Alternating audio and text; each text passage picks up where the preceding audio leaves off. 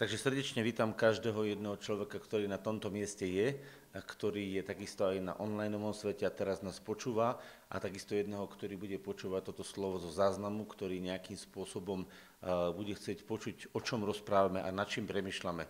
Budeme mať čas, kedy dneska budeme premyšľať. A viete, že väčšinou vám položím nejaké otázky na začiatku, aby sme sa vlastne trošku do toho dostali, do toho deja, ktorý budeme rozprávať aj dneska, tak bude. Uh, viete, v živote sú také dve oblasti, alebo dve také hybné síly, ktoré pohybujú človekom. A môžete sa na to pozrieť sami a môžete sa teraz aj zamyslieť nad tým. Jedna z tých hybných uh, oblastí a tých síl je strach. Ľudia robia veci zo strachu. A druhá z tých hybných síl a z tých vlastne mocností, ktoré pôsobia, je láska. A moja otázka je, že kto z vás by ste chceli, aby váš život ovládala láska vo všetkých veciach a nie strach. Zvinite ruku.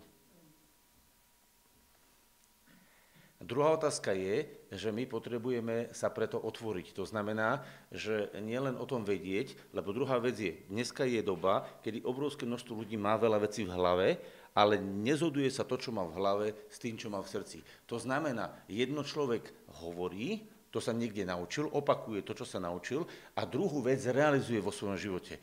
A to sa vlastne dneska deje. A druhá moja otázka je, kto z vás by chcel žiť tak, že to, čo on naozaj duchovne vidí, to aj reálne vo svojom živote zažíva a bude to mať v jednote. Zvinite ruku. Prosím?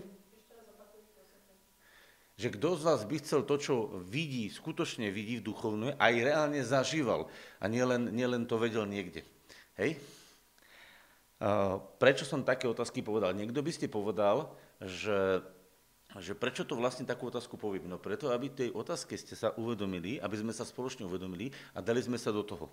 Lebo vy keď zdvihneš ruku, alebo povieš na to amen, alebo keď sa k tomu dávaš, tak ty sa vlastne ponáraš do tej témy a ty dávaš súčasť, e, ty sa dávaš ako súčasť do tej veci. To je nesmierne dôležité a preto som rád, že na tomto mieste všetci zdvihli ruky nie vždycky všetci zdvihnú ruky, nie vždycky je 100% účasť na všetkom, ale v tomto prípade uh, sme sa tak zhodli a je to veľmi uh, vážne, pretože čo sa deje?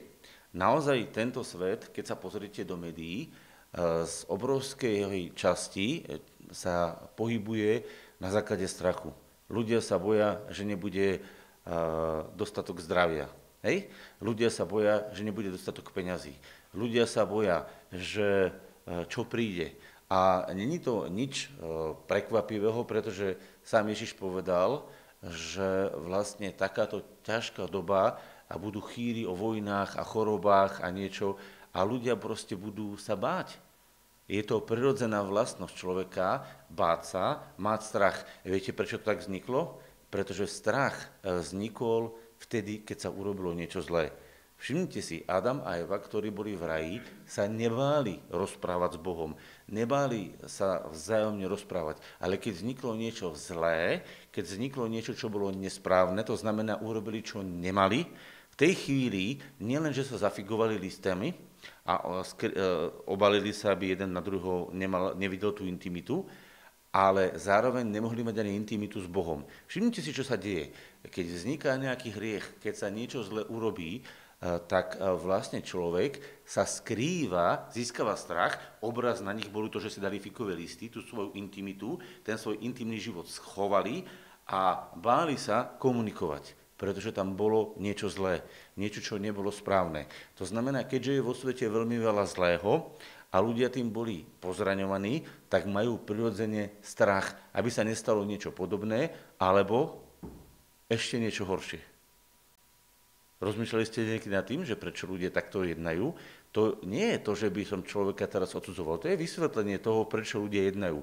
Opakujem, má to korene už v raji, kedy prvý hriech urobili naši pra, pra, pra, pra, a neviem, koľko by som musel povedať, rodičia.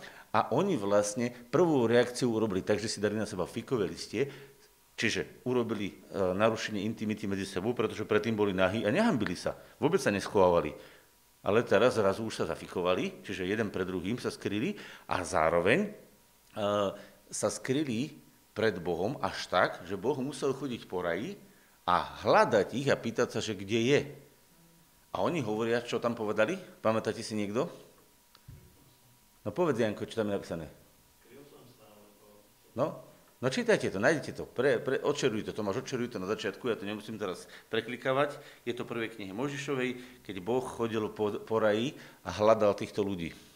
To je veľmi pekný príbeh, lebo to nám veľmi veľa môže povedať o tom, prečo je to tak. A pomôže nám to naš, ľudí, ktorí sa boja neodsudzovať a nepohrdať nimi, pretože my všetci sme v tom určitým dielom ponorení. No čo, Tome, našiel si? Že nám toto klikáš, máš tam vedľa seba Biblistu, tak on ti to rýchlo nájde. Genesis, alebo prvá kniha Mojžišova 3.10. Počúvajte, čo hovorí. Ja som chcel, preto som to chcel vypísať, ja som to si prečítal, ale chcel som, aby ste to videli, hej? A povedal, počul som tvoj hlas v raji, ale som sa bál. Čo s ním hýbalo? Lebo som nahý, čiže vidí, že tu svoju intimitu odokrýva a preto som sa skryl. To slovko nahý neznamenalo, že on bol nahý len fyzicky, lebo aj predtým chodil nahý a aj žena chodila nahá a ani sa nehambili a ani nemali s tým problém. Ale tá nahota znamená, že odokrylo sa eh, v jeho živote niečo, čo tam nemalo byť. A to, čo tam nemalo byť, bolo to, že jedli z toho stromu. A to, čo tam nemalo byť, to robilo ten problém, to robilo tu, ten strach. A pretože mal toto v povedomí, tak videl, že on je pred Bohom vlastne nahý a táto vec bude viditeľná. A to je celkom problematické. Keď dieťa spraví nejaký zlú vec, tak robí problémy. Ja si pamätám, my sme mali raz také, keď bol ešte socializmus, mali, mali sme také knižočky, než to bolo v prvej triede, a tam sme dostávali čierne a červené body. Neviem, kedy si to bolo také moderné, teraz už sa to inak trošku možno robí. Ja si pamätám, že som dostal čierny bod a ja som ho takto gumoval, škrabal, až som tam dieru vyškrabal a som to nechcel ukázať. Rozumiete, dostal som čierny bod, tak čo som chcel, čierny bod som chcel vymazať, to som si škrapkal, škrapkal, ale ja som tam tak škrapkal, že som až dieru vyškrapkal a potom som mal ohromný strach, aby niekto môj notesík neotvoril a nenašiel tam namiesto čierneho bodu vyškrapkanú dieru. Viete si predstaviť to, čo sa dialo? Čo to, čo to bolo? Stalo sa niečo, čo sa nemalo. To, čo nemalo, zapričnilo moje zahambenie, moje zranenie a ja som nechcel, aby sa to odhalilo. A teraz si predstavte, že toto e, sa e, úplne bežne deje. A toto je jeden z strachov, ktorý vzniká z toho, že my sme niečo spravili. Ale pozor, potom sa dejú veci, ktoré druhý e, niekto zle spravil. Čiže bude to náš hriech, alebo niekto druhý niečo zle spravil a to zlé má dosah na nás život a vtedy takisto máte strach. Napríklad sú detičky v rodine a otec sa opie a je agresívny. A tie deti sa skrývajú pod postele, do skriny alebo niekde, pretože ten rozúrený otec, opitý, pod vplyvom zlého, im môže ubližiť. V tej chvíli deti nespravili nič zlé ale spravil niekto druhý zlé a ich to môže zasiahnuť. To znamená zlo, ktoré sa do ľudského života dostáva cez našu príčinu alebo mimo našej príčiny, spôsobuje zranenie a my sa pred tým zranením schovávame a skrývame sa, lebo nás ovláda strach. Kto to zažil? No, dvíhame všetci ruky.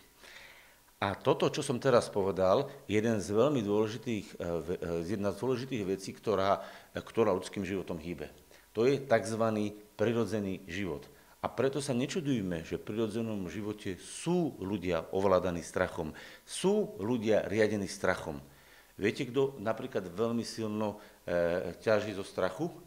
Napríklad jedna taká, e, taká komodita v obchodnom svete sa volá poisťovníctvo. To priamo pracuje so strachom. Hej? U niekoho môže pracovať aj s logikou, ale po väčšine pracuje so strachom. Hej? Niekto môže mať naozaj, opakujem, aj logiku, aby som niekoho neukrivil, lebo si povie, že to poistenie je rozloženie zodpovednosti za škodu, ktorá môže vzniknúť. Hej? Je to aj taký náhľad, ale nechcem teraz rozvádzať. Poďme ale do Biblie. Poďme sa pozrieť do Svetého písma a pôjdeme do prvého listu Jánovo 4. kapitoly a tam budeme rozprávať o zaujímavých veciach. A budeme čítať do 16. verša. A my nájdeme ako sa Boh s týmto stavom, o ktorom sme teraz rozprávali a všetci sme sa zhodli, že v tomto stave sme, ako sa Boh s týmto stavom vysporiadal. Pretože Boh sa chcel s týmto stavom vysporiadať, pretože Boh nás takto nestvoril, pretože ten stav vznikol až vtedy, keď sa urobilo to zlé. Predtým taký stav nebol. A Boh sa nikdy nezmieril s tým, že tento stav bude a má byť. On urobil iný stav a želá si iný stav. A viete, kde to vidíte? Na začiatku, pokiaľ nebol hriech, bol pokoj, radosť a Božia prítomnosť. A na konci, keď bude nové nebo a nová zem, bude pokoj, radosť a Božia prítomnosť. A tento stav, a tento stav je jeho. A ten stav medzi tým je stav, ktorý Boh sa rozhodol vyriešiť. A je otázka, či ja dovolím, aby Boh vstúpil do môjho života a vyriešil tento stav. A už som teraz povedal aj odpoveď. Boh musí vstúpiť do môjho života a keď vstúpi do môjho života, vyrieši túto vec. A odpoveď je teda jasná. Prvý list Jana, 4. kapitola od 16. verša. A tam je napísané. Alebo môžeme čítať od 14. verša, ale hlavne, hlavne ide od 16. ďalej. Ale prečítame to v kontexte. A my sme videli a svedčíme, že Otec poslal Syna za záchrancu sveta, alebo spasiteľa. Ktokoľvek vyzná, že Ježiš je syn Boží, Boh dostáva v ňom a on v Bohu. A my sme poznali a uverili lásku, ktorú má Boh v nás. Boh je láska, ak ten, kto zostáva v láske, zostáva v Bohu a Boh v ňom. V tom je dokonaná láska s nami, aby sme mali smelú dôveru v deň súdu, lebo ako je On, tak sme aj my na tomto svete. Strachu nie je to v láske, ale dokonalá láska vyháňa strach, pretože strach má trápenie, a ten, kto sa bojí, nie je dokonalý, alebo nie je dokonaný v láske. My milujeme Jeho, pretože On prvý miloval nás. Tu by som zastal a povedal by som jednu vec. E, tu vidíme odpoveď, že Boh posiela syna svojej lásky, aby vstúpil do lidského života. Ak príjmeš Ježiša do svojho života, tak príjmaš Božú lásku, ktorá z tvojho života vytlačí strach. A teraz prečo ona vytláča strach? Pretože ona, táto Božia láska, zjavená v Ježišovi, synovi Božom, likviduje hriech týmto spôsobom, že ona neutekala pred hriechom, ona sa otvorila pre hriech a všetok hriech zabsorbovala, nasiakla a povedala, zlikvidujem ho. To znamená, skutočná láska sa nebojí hriechu. Skutočná láska sa nebojí zranenia. Počuli ste, čo som povedal? Skutočná láska sa nebojí hriechu.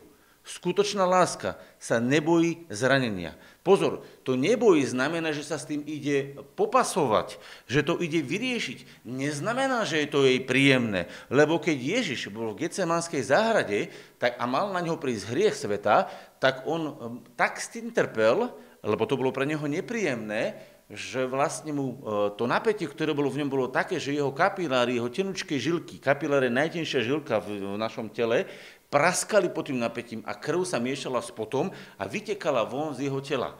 To znamená, že sa krvou potil. To bolo také súženie. Ale to súženie bolo vlastne to, čo je napísané, že a on sa naučil poslušnosti z toho, čo trpel. To znamená, vedome, e, vedome do toho išiel.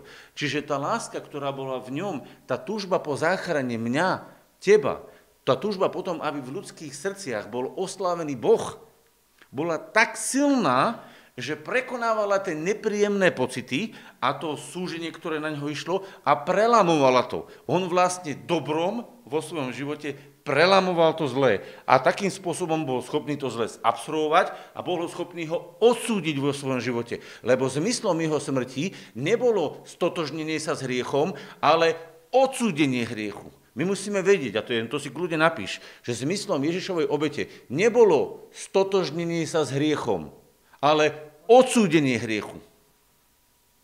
Nebolo stotožnenie sa s bolesťou, ale odsúdenie bolesti. Nebolo stotožnenie sa s chorobou, ale odsúdenie choroby. On to urobil preto, aby to zničil. Preto to išlo urobiť iba na 3 dní. Preto tam vlastne vstúpil na 3 dní. Iba 3 dní bol smrti. Viac nie. Nevyhnutne potrebný čas na to, aby to zlikvidoval. Prečo je ten čas taký? Boh vie. Prečo to bolo presne tak, ako to vie, Boh vie. Ale čo vlastne nám táto láska ukazuje? Že skutočná láska sa nebojí postaviť e, z očí v oči hriechu, z očí v oči, čiže priamo proti tomu, e, voči bolesti a je ochotná tento hriech a túto bolesť zlikvidovať v súde. Čiže nie toho človeka, ktorý mi ublížil, nie toho e, človeka, e, ktorý urobil to zlé, ale to zlo, ktoré cez neho prišlo, rozobrať, ukázať, vyjaviť a zabiť. Toto je kľúčová vec. Kľúčová vec. Iba takto sa to dá spraviť. Viete, čo my robíme? Keď máme s niekým nejaký spor, máme problém sa s ním stretnúť. Keď máme nejakú vec nevysporiadanú, máme problém. Prečo? Pretože ide o nás, o našu bolesť, o našu hambu, Ide zkrátka o nás. Ale skutočná láska nehľadá svoje vlastné. Ježišovi nešlo o seba. Ježišovi išlo o nebeského Otca. To je prvé. A po druhé, išlo o človeka. A po tretie, išlo o to, aby on bol príčinou, kedy nebeský Boh a ľudia sa navzájom dajú dokopy a zmieri sa to. A na to, aby mohlo prísť zmierenie, aby mohlo prísť vysporiadanie, musí byť tam vec, ktorá je zlá, pomenovaná, čiže musí sa zjaviť a odsúdená. Inak nenastane mier. Jednoduché, ale zároveň obrovsky hlboké. A teraz tu čítame, že Boh poslal Ježiša, a tu je napísané, a v tom je, to je zvláštne slovo, v tom je dokonaná. To nie že v tom je prijatá, v tom je dokonaná láska s nami. To znamená, v tom je to vlastne celé uzavreté, v tom je to ukončené. V Ježišovi je ukončený náš hriech, v Ježišovi je ukončené naše zranenie, v Ježišovi je ukončená tvoja hamba, ak uznáš, že jeho hamba, ktorú mal na kríži, je tvoja hamba, že jeho hriech, ktorý mal na kríži, je tvoj hriech, že jeho bolesť, ktorú mal na kríži, je tvoja bolesť. Ak to uznáš, a stotožníš sa, že takto to počalo a že takto to z neba prišlo až na svet a že tu je ten koniec toho, tak je to dokonané. Rozumieš, prečo tam slovo dokonané? To není hociaké slovo. Tam není, že je to prijaté. Tam je napísané, že tá láska je dokonaná, ukončená, uzavretá. Prečo? Pretože táto láska dokonáva a uzatvára príčinu hamby, bolesti a odsúdenia. Prečo? Pretože v tejto láske je to už odsúdené. Preto je Ježišov kríž, preto je Ježišova smrť tak výnimočná. Vidíte to teraz? To nie je obyčajná smrť. To není tak smrť, keď zomreli, ja neviem, viete, koľko ľudí zomrelo? Milióny, miliardy. A to není obyčajná smrť. Toto je jediná smrť, ktorá to bola schopná spraviť. A tu čítame ďalej. A počúvajte, v tom je dokonaná láska s kým? S nami. S kým tam jednal Boh na tom kríži? S koho bolesťou? S mojou. S koho chorobou? S mojou. S koho hriechmi? S mojim. S koho podstatou a povahou? Takže Boh zabil môj hriech? Super. Boh zabil moju bolesť? Úžasné. Boh zabil moje zranenia? Úžasné. Boh zničil moju hambu? Áno. Ale Boh zničil aj toho starého človeka. Toho bezbožného človeka, ktorý bol s tým previazaný. Aby postavil nového človeka. To je dokonalá láska, ktorá to spravila. A teraz sa dívajte, čo tu je napísané. V tom je dokonalá láska s nami, a teraz počúvate, aby sme mali smelú dôveru v deň súdu. Čo to znamená? Že ak ty raz prídeš na súd, a prídeme na súdnu stolicu Kristovu, väčšina ľudí príde na posledný súd, ale kresťania, ktorí naozaj sa stretli s Ježišom, prídu na súdnu stolicu Kristovu. A keď by sme prišli teraz pred súd a toto, čo som ti teraz povedal, si zažil, čiže nielen tu v hlave to vieš, ale vnútri v srdci si to prežil a ty sa s tým stotožníš, tak čo môžu vlastne oni odhaliť na tom súde? Odhalia, že si robil hriechy? Pešo, áno, to už dávno som poznal. Ďaká ti Bože, že moje hriechy, všetky, čo som povymýšľal, si už tam zabili. Ja hovorím, amen, konečne sú mŕtve. A čo tam odhalia? Iba toto? Ty povieš, chvála Bohu, to už mám odhalené 20 rokov. Ja už to dávno viem. Ty sa nehambíš za to, že, že, uh, uh, že ten hriech je, pretože on už pre teba nie je, on už je spolu s tebou odsúdený. A ty už si v tej chvíli na tom súde s Bohom stotožnený a keď ukáže akýkoľvek hriech, ktorý sa v tvojom živote udial, lebo v tom čase je to už minulosť, keď si na súde udial, ty povieš, sláva ti Bože, sláva ti Bože, že si to odsúdil. A už tu na zemi, skôr ako príde ten súd, si to vyznával ako svoj život, že tvoje hriechy boli odsúdené. Aké zranenie potom by malo byť? No, že ma niekto zranil, aj susedové hriechy boli odpustené, aj susedové hriechy boli zaplatené a v mojom živote boli odpustené. Počúvajte, Ježišovou obeťou zaplatené, Ježišovou obeťou odsúdené a v mojom živote odpustené. To znamená, ja som tým odpustením vlastne hovoril, Bože, odpustím, lebo nevedia, čo robia. Lebo vlastne aj tie ich hriechy tam boli zabité. Takže ja som vlastne oslobodený od toho, čo mi druhý narobili zle. A keď to prídem, a čo mi druhý narobili zle, ja poviem, Bože, ja ti tak ďakujem, že si mi dal milosť. To je nezaslúžená láskavosť do môjho života. Že ja som z tejto lásky, ktorá vstúpila do môjho srdca, z tejto nezaslúženej láskavosti, mohol odpustiť susedovi, žene, deťom a mohol som ich odpustiť a nemám to v srdci. Čo vám tam odokrie? Čo bude odsudené? No vo vašom srdci nič, lebo to už je dávno odsudené dopredu. Ale beda ti, ak to nemáš odsudené počas tohto života, tam to budeš musieť odsúdiť. Beda ti, ak ten hriech si nemal stotožnený vo svojom živote už na začiatku, lebo ak sa tam odjaví a ty si to neodsúdil, tam ho budeš musieť odsúdiť. Chápete? A teraz príde ďalšia vec. Tak je to aj s chorobami. A tak je to aj so všetkými druhmi zla v akejkoľvek podobe. V deň súdu budeš musieť odsúdiť to, čo je naozaj odsúdené, ak si to ešte nespravil. A ak si to spravil, tak sa na ten súd tešíš. Pretože povieš, Chvála ti, Kriste, že to je už odsúdené. A ak ešte niečo nevidím, ja to tam s radosťou odsúdim. Pretože ak teraz s radosťou odsudzujem svoj hnev, s radosťou odsudzujem e, svoje e, nečistoty, s radosťou odsudzujem e, svoje zlyhania a s radosťou ich odsudzujem už teraz, tak keď príde ten súd, hovorí, Bože, tak to, čo ešte nevidím a som v tom namočený, lebo takých vecí mám ešte, či veríte alebo neveríte, je to tak, po 20 rokoch s Bohom vidím ďaleko viacej, ako som videl na začiatku a hovorím, wow, úžasné, ja som taký šťastný, že to môže ísť preč, lebo mne to zavadza. Ale ešte o tom neviem. A preto byť nedospelý znamená byť nevidiaci, nerozumejúci tomuto, že dokonalá láska ťa vedie do toho, aby si vyhodil a odsúdil už teraz spolu s Ježišom na jeho kríži všetky druhy zla. A to je dokonalá láska. To je dokonalá láska. A táto dokonalá láska potom vyháňa strach zo súdu. Sme to čítali. Prečo? No pretože ty už si to odsúdil. Ak už si to odsúdil, už to nemusíš znova odsudzovať. Už je to odsúdené. A v tvojom živote ostáva priestor pre lásku, ktorá bude tvoriť nové veci. A v tom sme noví. Vidíte, čo je tam skryté? Takže, čo s tebou hýbe? Hýbe s tebou strach? No tak ak s tebou hýbe strach, tak v danej oblasti, ktorej s tebou hýbe strach, ešte si tú vec, ktorá to zlo, ktoré ten strach vyvoláva. Lebo zlo vyvoláva ten strach. Či naše zlo, alebo zlo suseda, alebo zlo druhých. To zlo, ktoré vyvoláva ten strach, si ešte nezabil v Kristovej smrti. A preto tebou vládne to zlo.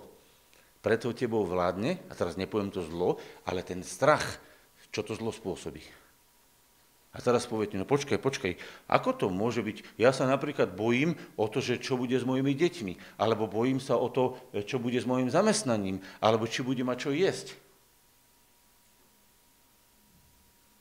Ak máš v srdci takýto strach, a mnohí ho majú, a nehovorím teraz, že ty ho máš alebo nemáš, to si sám posúď, ty, čo to počúvaš zo zaznamu. Ak ho máš, tak vlastne tam je jedna hlboká a skrytá vec, že túto vec ešte nemáš ukotvenú v Bohu. A povieš, čo to ten tam rozpráva? To keď počúvaš, chytí za hlavu. Čo tam rozpráva, ako nemáš ukotvenú v Bohu? Počúvaj.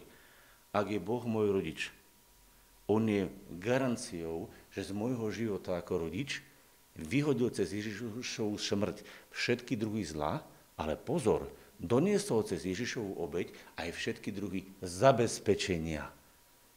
A keď sa bojíš o svoju budúcnosť, vlastne sa bojíš o svoje zabezpečenie. Znamená, že ty vlastne nevidíš, že Boh z neba Ježišovi prišiel, aby zabil všetky druhy bolesti a doniesol všetky druhy zabezpečenia.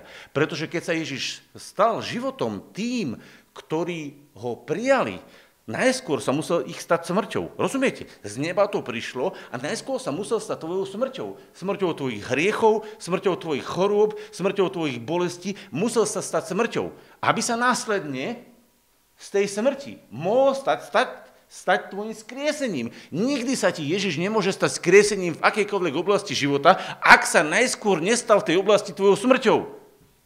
Ak sa Ježiš v tej oblasti nestal tvojou smrťou, nemôže ti byť skriesením, pretože vzkriesenie je len to, čo je v smrti. Takže ak nezažívaš svoju smrť tej veci spolu s Ježišom, ako chceš zažiť Božie vzkriesenie? Skadial.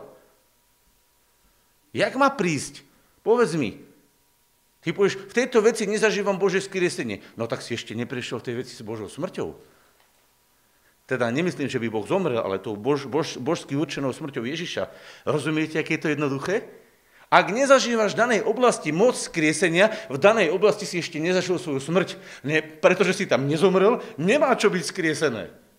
Nemá čo byť skriesené. Boh rád skriesuje veci, ale ako má skriesiť veci, ktoré nezomreli? Takže ak v tvojom živote žije chamtivosť, napríklad láska k peniazom nadmerná, chamtivosť, nehovoríme o prirodzenom vzťahu k peniazom, ale chamtivosť. Ak si tú chamtivosť neodsudil, Boh nemôže v tvojom živote skriesiť štedrosť. Jak sa má v tvojom živote narodiť, jak sa má v tvojom živote narodiť štedrosť, keď ešte chamtivosť nezomrela? No môže žiť aj chamtivosť a štedrosť naraz?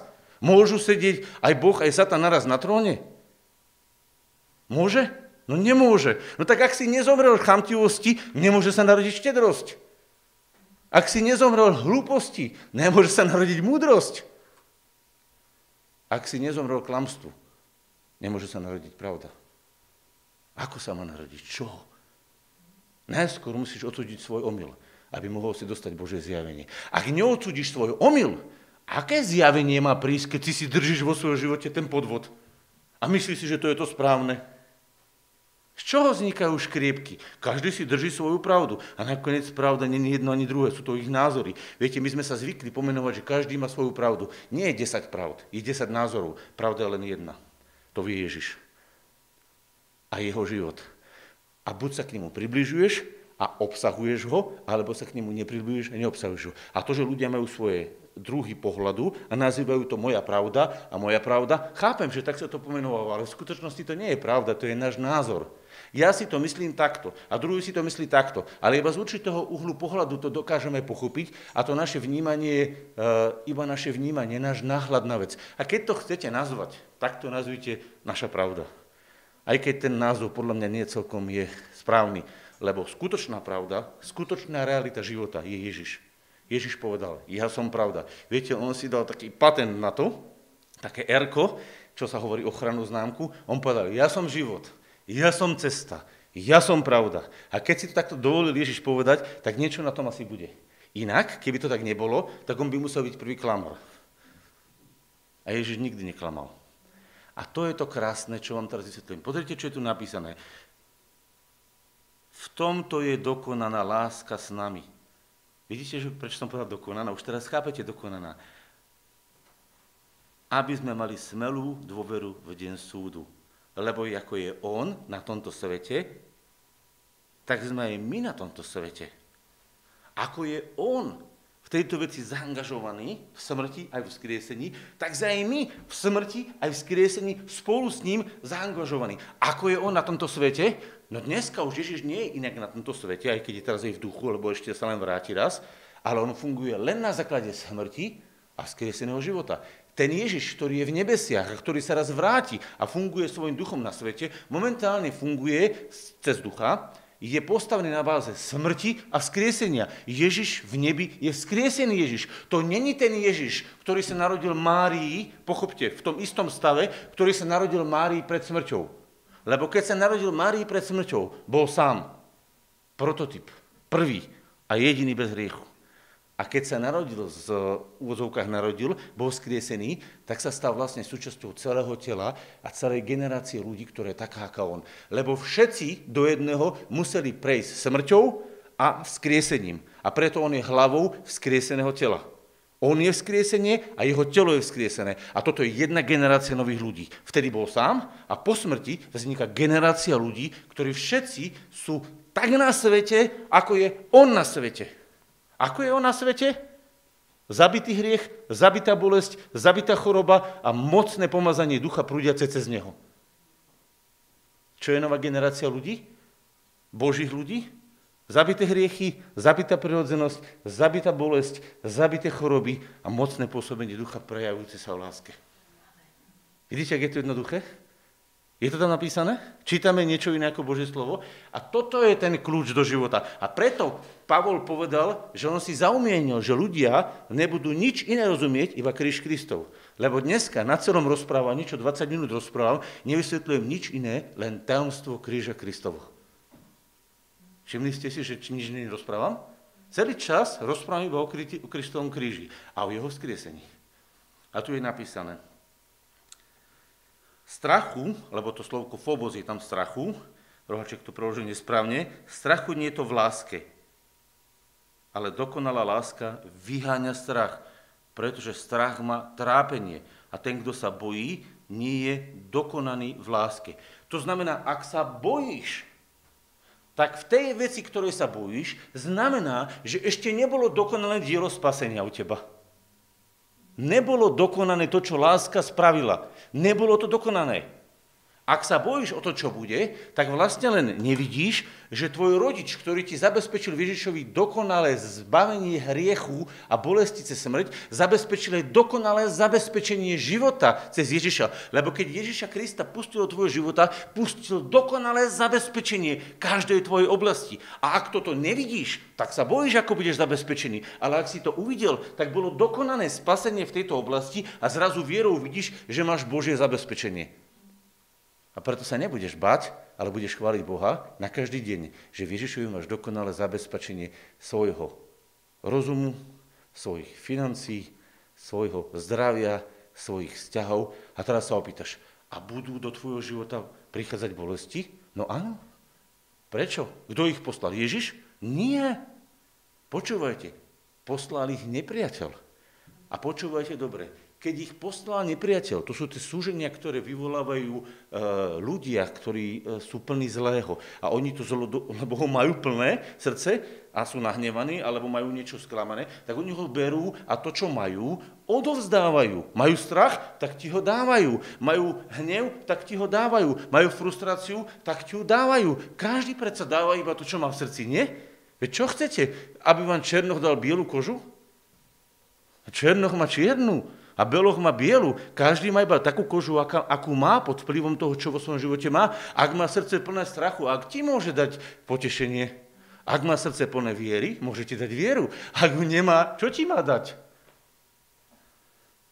Takže keď to tí ľudia donesú do nášho života, tak oni vlastne donášajú určité trápenia. A takisto aj démoni, ktorých nevidíme, donášajú veci, ktoré nerobia v tej chvíli ľudia, ale oni zasahujú do nášho života a chcú to robiť. A keď im to dovolíme, tak to budú robiť. A keď to bude prichádzať do nášho života a bude nás to zasahovať, tak buď sa naučíme s tým vysporiadať a vtedy sa vnútorne vychovávame. A to je to, čo je napísané v liste Židom, 11. a 12. kapitola. Je to zvláštne, nebudem to teraz pre krátko času čítať. Kto chcete, si to doma prečítajte. Celá 11. kapitola hovorí, že mužovia viery, všetci mužovia viery do jedného trpeli Abraham minimálne vtedy, keď povedal Sáre, Sáre, že bude mať diecko, ona sa smiala, už sa, stane sa smiala, ale viete, čo mu tam musela rozprávať, že aký on... Hej? Tak si to predstavte, viete, akože ona, ona si tak pomyslela, no, teraz to poviem, prepašte, takou ľudskou rečou a tak našou modernou rečou.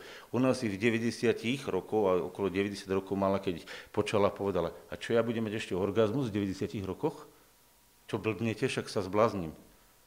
90-ročná žena, nikto z vás tu nemá 90 rokov, a ešte budem tehotná, a ešte budem rodiť. Zasmiala, že? A tak si to povedal v hlave, lebo to je o nej zapísané, že Sára sa smiala. A preto sa Izak volá syn? Na vekné veky je to napísané. Izak má meno syn smiechu, pretože Sára sa samé v sebe smiala a určite, keď vyšla z toho stanu, hej, bola pokarhaná Bohom, ale aj tak to v nej len tak nedozrelo, pretože to muselo v nej dozrieť. Bolo tam trápenie, bolo tam pre ňu niečo divné a Abraham si to takisto musel s ňou vystať. Hej, nebolo to celkom jednoduché, pretože, pretože to bolo tak, ako to bolo.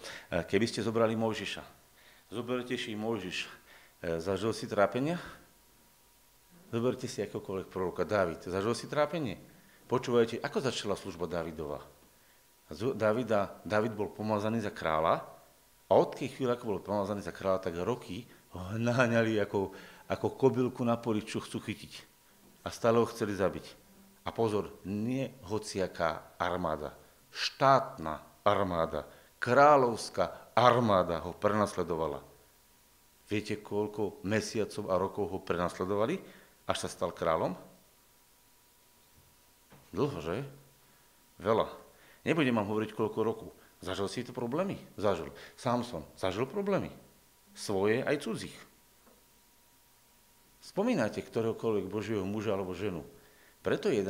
kapitola hovorí o tom, že tí ľudia, ktorí žili vierou v Božie zabezpečenie, vierou v Božiu víziu, v, oni, počúvajte, on vlastne z neba prišlo a oni videli, oni videli do budúcnosti to nebeské, videli to nebeské a oni vierou v to nebeské v to videnie nebeské prekonávali na základe toho zaslúbenia lásky k ním, prekonávali to protivenstvo zemské. A presne preto je 11. kapitola listov Židov napísaná 11.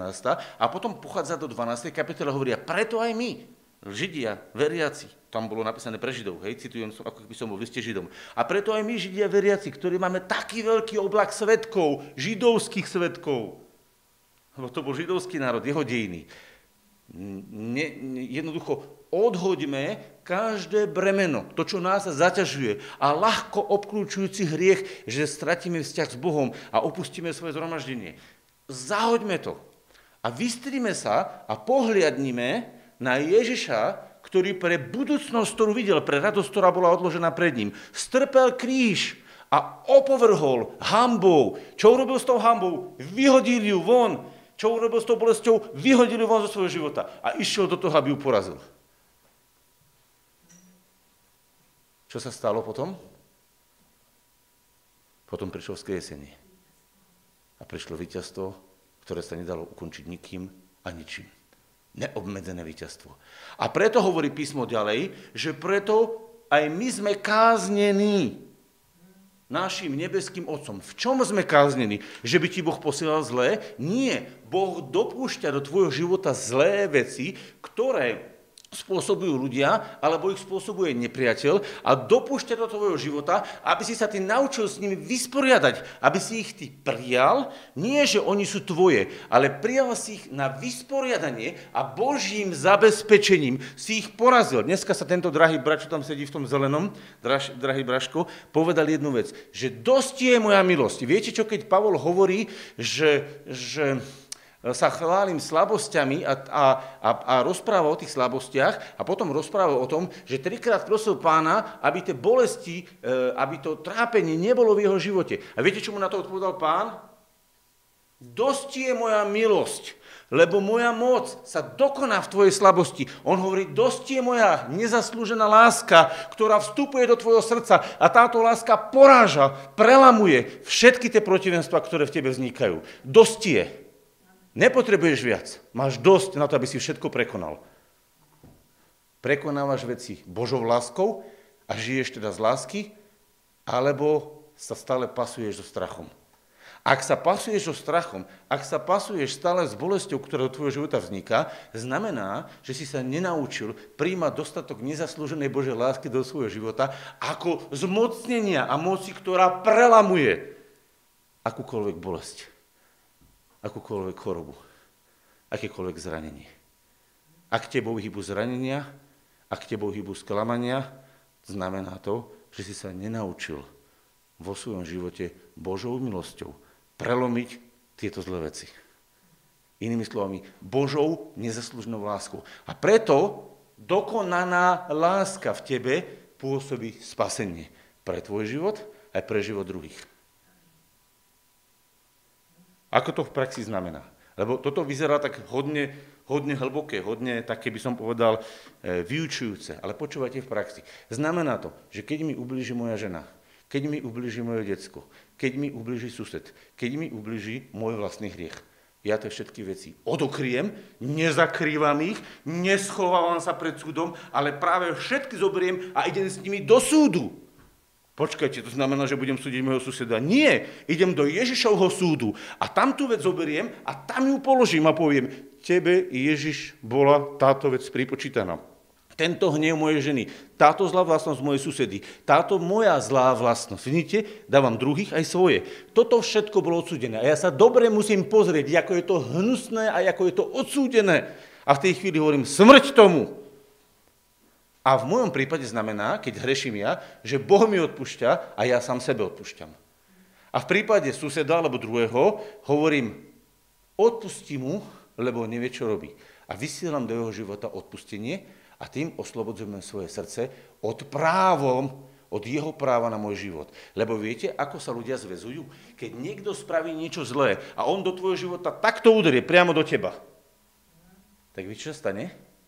Keď si tú kopiu necháš zapichnutú v srdci, tak cez tú kopiu, cez ten zranenie, ktoré máš v srdci a stále to rozoberáš a stále to riešiš, si presne ovládaný týmto človekom. A on ťa tomu zranením drží vo svojej moci. Iba ak odpustíš a povieš, otče, odpúšťam mu, lebo nevie, čo robí a nechávam to v tvojom súde a ja už to riešiť nebudem. To si vyriešiš nebeský Bože ty sám. V tej chvíli sa na základe tohto odpustenia a priania mu nového života tomu človeku, stávaš slobodným od toho, čím ťa ovládal ten človek. Až vtedy si slobodný. Čo si bol? V dokonalej láske si prišiel, pohnutý láskou a odsúdil si danú vec. A teraz prečo? Aby v tvojom živote a v živote toho druhého mohol postať nový božský život plný lásky a plný dobra. Lebo zmysel toho nie je len to, aby si ty odsúdil zlanú vec. Ak by si zobral v tom súde iba smrť, poviem vám jednu vec, a veľmi vážnu. Ak by Kristus iba zomrel, všetci tu dneska sedíme zbytočne. Ak Kristus nestal z mŕtvych, zbytočná je naša viera. Celé naše kázanie môžeme zahodiť a môžeme to spláchnuť do záchoda. To hovorí Pavol, nie ja. A ja sa s ním stotožňujem. Zmysel je smrť a vzkriesenie naraz. Ak je iba smrť, na čo ti je tá smrť? Ak nie je vzkriesenia, smrť je zbytočná. Smrť má zmysel iba vtedy, ak za ňou nasleduje skriesenie. To znamená, ak ja mu odsúdzujem vo svojom živote svoje hriechy. Ak odsúdzujem vo svojom živote hriechy mojej ženy, môjho muža, mojich detí, mojich susedov a hovorím, nechcem ich, tak potom si ale aj pýtaj, čo by si mu chcel tomu susedovi zažehnať, čo by si chcel tvojej žene požehnať, čo by si chcel svojim deťom požehnať, čo by si chcel ty ako požehnanie prijať do svojho života, to im pošli, lebo to je vzkriesenie. Vtedy je paket spasenia, balík spasenia komplexný. Až vtedy. Dovtedy neúplný. A pretože mnohokrát vyznávame nad sebou len smrť a neprichádza zjavenie vzkriesenia, tak náš balík spasenia je neúplný. Není to dokonané. Lebo až vtedy vyhrala v tebe láska. Až toto je kompletné vyhratie lásky. Lebo láska znamená, a sme to čítali, že Ježiš prišiel na tento svet, aby odsúdil hriech a aby doniesol nový vzkriesený život, novú generáciu. A toto je jeden Ježiš s jedným životom, ktorý obsahuje v sebe smrť aj vzkriesenie. To není sú dva Ježišovia, to je jeden Ježiš, ktorý má za sebou smrť a má za sebou vzkriesenie. A teraz je vzkriesený, ale tomu vzkrieseniu predchádzala smrť. A keď si s týmto Ježišom spojený, tak tak ako je on na svete, tak aj ty si na svete. A preto dokonalá láska vyháňa strach. Lebo zdroj strachu je zabitý. Takže ak chceš v živote byť ovládaný strachom, môžeš byť. Ostaneš vo svojej prirodzenosti. Ak chceš vo svojom živote byť ovládaný láskou, musíš tú lásku pustiť do svojho srdca. A tá láska prichádza do tvojho srdca, do môjho srdca cez Ježiša. A toto je hĺbšia vec, ako by som teraz mohol rozprávať a preto už to nechcem viacej rozoberať, budeme sa za to modliť. Chcel by som, aby sme si to uvedomili. Na svete sú len dve veci, ktoré ťa môžu ovládať. Strach alebo láska. Len strach alebo láska. A niekto vám povie, a to sú ešte inakšie veci. Keď budete úprimní a pôjdete do koreňu, tak ja som povedal o tých koreňoch, o tej podstate, ako hovoria Poliaci, dlačego, prečo. Je buď strach, alebo láska. A to všetko na to sa už len nabaluje. Ak chceš vo svojom živote, aby ťa ovládal strach, kľudne ostaň v tom, čo si. Garantujem ti, že ťa bude ovládať strach, lebo ľudí ovláda strach. Ak chceš niečo nové, potrebuješ sa naučiť prijať lásku do svojho srdca a touto láskou potrebuješ jednoducho uh, nechať preniknúť svoj život. A ja som dneska vysvetloval, ako môže táto láska preniknúť tvoj život. Ako sa táto láska môže stať súčasťou tvojho života a zničí táto láska každý druh zla, aby uviedla každý druh dobra. To dobro a tá múdrosť a tá krása nemôže prísť ona nemôže sa ukázať v tvojom živote, pokiaľ nebola podstata. Pokiaľ nebolo odsúdené zlo. Nemôže prísť dobro. Pokiaľ sa v konflikte neodsúdi zlo, spoločne neodsúdi zlo, nikdy nemôže dojsť k zmiereniu. Pretože ten aktivátor toho problému je stále aktívny. Rozumiete? Ako keby ste vo svojom živote zjedli jedovaté hríby, huby, hryby, nebudem hovoriť, huby. A máte ich žalúdku a oni pôsobia kolaps vášho organizmu. Ak ich nevyvracáte von, nemôžete sa uzdraviť. Vy ste povedali, všetko je dobré, všetko je v pohode, hryby mám v bruchu a prečo sa stále cítim zle? No pretože si neurobil proces dokonalej lásky, ktorá odsúdila a požehnala nový život. Tento proces je jeden. Nedá sa rozdeliť.